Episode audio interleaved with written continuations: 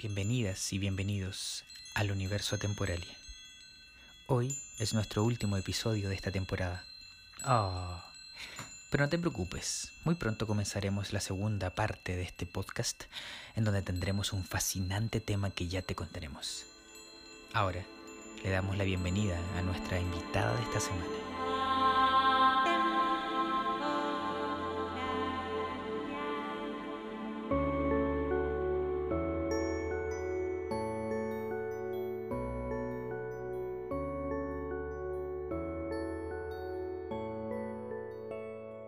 Hola María José, ¿cómo estás? Hola Miguel, un saludo grande para Emma y Robin que están ahí contigo también.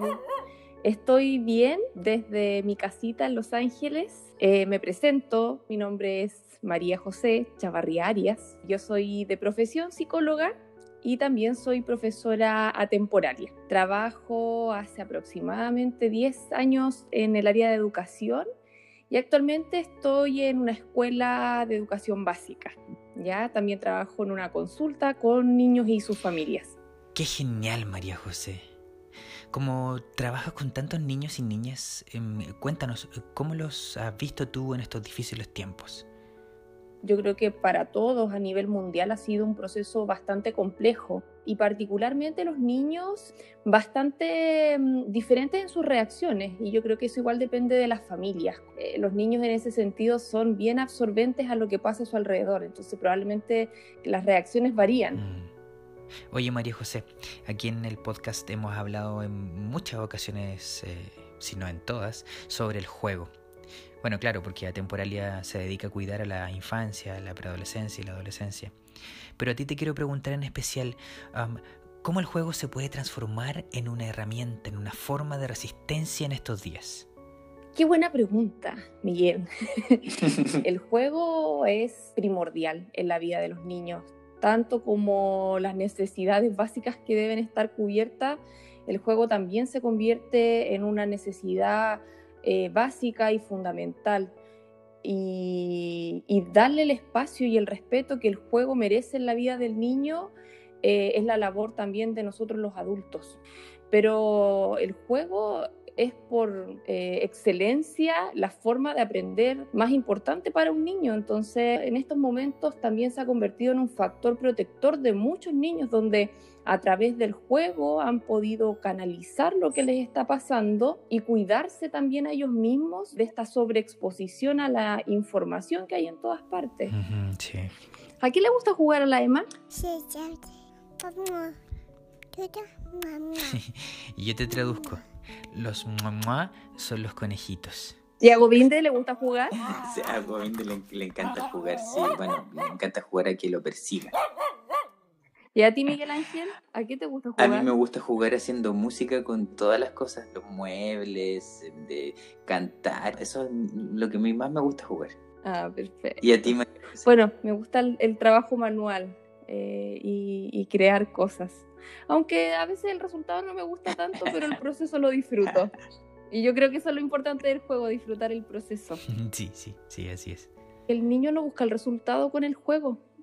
Eh, muchas veces vamos a ver que el niño va a jugar 5 minutos o 15 minutos y se va a ir y va a dejar ese juego que le interesó intensamente por esos 5 minutos, pero lo va a dejar tirado porque después le va a interesar otra cosa. Y eso es lo que tenemos que aprender a mirar y a respetar, porque es su juego, no el nuestro. Y en la medida en que seamos respetuosos con esa mirada hacia los niños, hacia nuestras niñas, eh, vamos a entender la, la importancia del juego, vamos a entender lo importante que es para ellos jugar y que nosotros respetemos ese espacio. En estos días de cuarentena y de lluvia de tareas para los niños y las niñas, ha tomado relevancia una palabra nueva, María José. Em, esa palabra es aprendizaje socioemocional. ¿A qué se refiere? ¿Qué es? Bueno, el aprendizaje socioemocional eh, es un concepto que se viene desarrollando más o menos como en las últimas dos décadas y tiene que ver justamente con habilidades donde el niño aprende a desarrollar su propia emocionalidad, a pasar como de esta heteroregulación a la autorregulación, donde se conoce emocionalmente, va conociendo, descubriendo quién es y además aprende a vincularse con otros. Y esto ocurre en general en los niños a través del juego, no de un taller donde yo lo obligo a decir esto es el autoconocimiento o esto es el autoestima, sino que eh, a través del juego, a través de dinámicas, yo le permito descubrir. El aprendizaje socioemocional también ocurre en la casa, en la medida en que el niño se vincula con sus padres, realiza tareas del hogar, se hace parte de este pequeño grupo que es la familia y sin duda le permite crecer como persona, encontrar un lugar en el mundo, encontrarse en sus emociones y saber de alguna manera vincularse de una manera más efectiva. Pero yo creo que lo más importante hoy día es que nos preocupemos también de que nuestros niños estén jugando. Yo me preocuparía más por aquel papá que me diga que su hijo no está jugando a que me diga que no quiere hacer tareas. Qué genial, nos encanta. Oye María José, ¿y en casa cómo los padres podemos propiciar el juego? Eh, los niños van a ir mostrando sus tiempos y sus intereses. Yo creo que si volvemos un poco atrás, no sé, yo misma me conecto con mi infancia y yo creo que lo más bonito de haber jugado es que mi mamá me dejaba jugar a lo que yo quisiera. No sé, sacaba una sábana, construía una casita poniendo unas sillas, llevaba mis juguetes, peluches, muñecas o lo que tuviese disponible. Eh, en ese acto uno va creando, desarrollando y estimulando aún más la creatividad. Entonces, aquí pasa algo súper importante. A veces tenemos papás y mamás como sobre preocupados por el juego del niño en el sentido de que si no lo vemos muy entretenido o si no ocupa muchas horas en un juego, se preocupan. Y es como, ya no sé en qué entretenerlo, ya no sé qué ofrecerle. Y se van a ir dando cuenta que en la medida en que dejen al niño más solo, eh, él mismo va a ir encontrando sus formas de juego. Eh, a veces lo vamos a ver entretenido con un papel y desde ahí va a crear y se va a imaginar que es un avioncito, eh, va a correr por la casa con él, pero yo creo que el niño ojalá pudiese decidir qué hacer con su tiempo.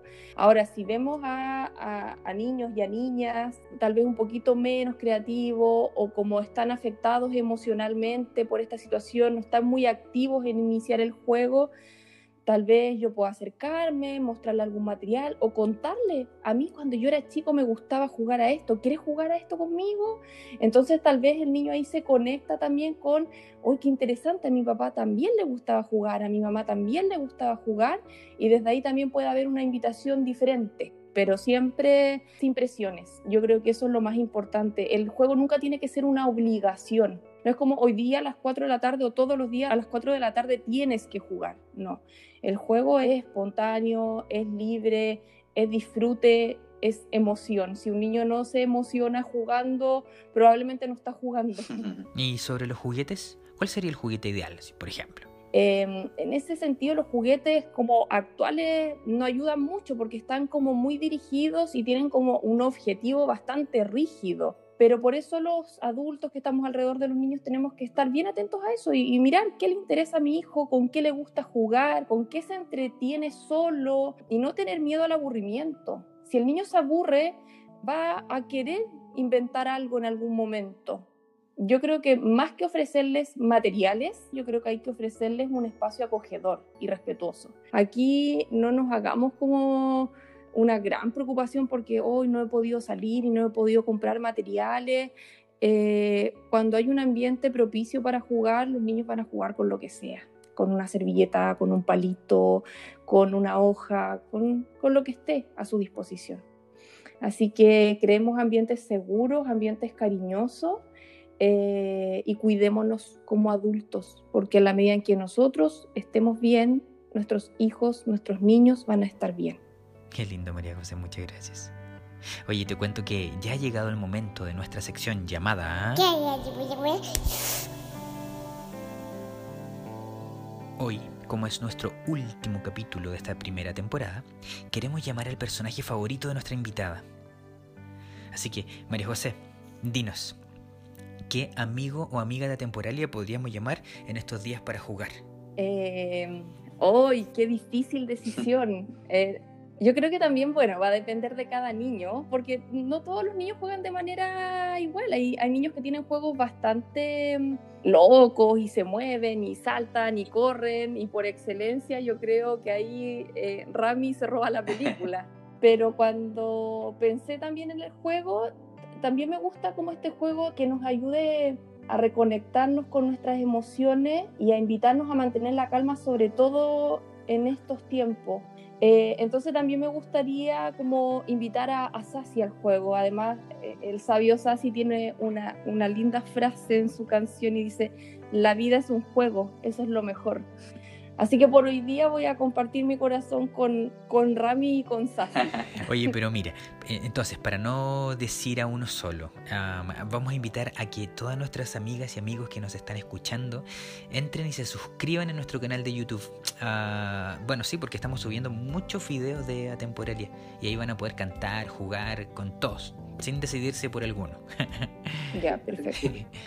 Bueno, entonces vamos a pasar al momento en donde te pedimos una recomendación, un libro, música, película. Eh, bueno, como yo creo que somos nosotros los adultos los que nos tenemos que poner más en sintonía con los niños, eh, las recomendaciones son obviamente para nosotros, eh, profesores, educadores, papás, mamás. Hay un, un documental del año 2015, se llama Imagine Elephant, y hace una recopilación de varios especialistas del área de, la pedagogía, de la educación, de la psicología, respecto de la importancia del juego, particularmente del juego libre.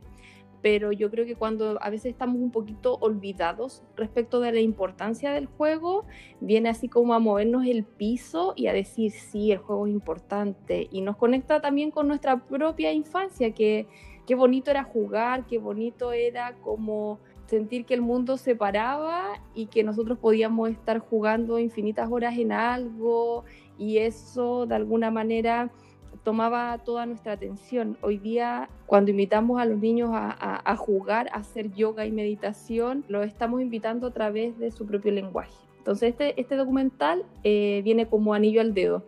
Oye, María José, se me olvidó preguntarte algo. Me, di, me di cuenta ahora. ¿Tú cómo llegaste a Temporalia?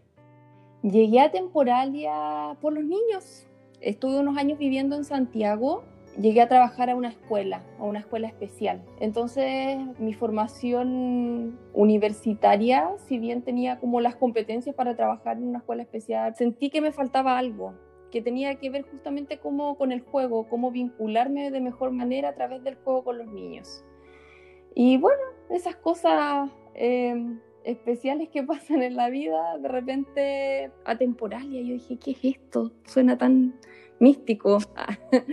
y una amiga mía muy querida, que también es profesora temporalia, María José, me había estado hablando del yoga para niños, eh, educación, en la diversidad, y yo así como diversidad, educación, yoga, ¡uy, qué interesante!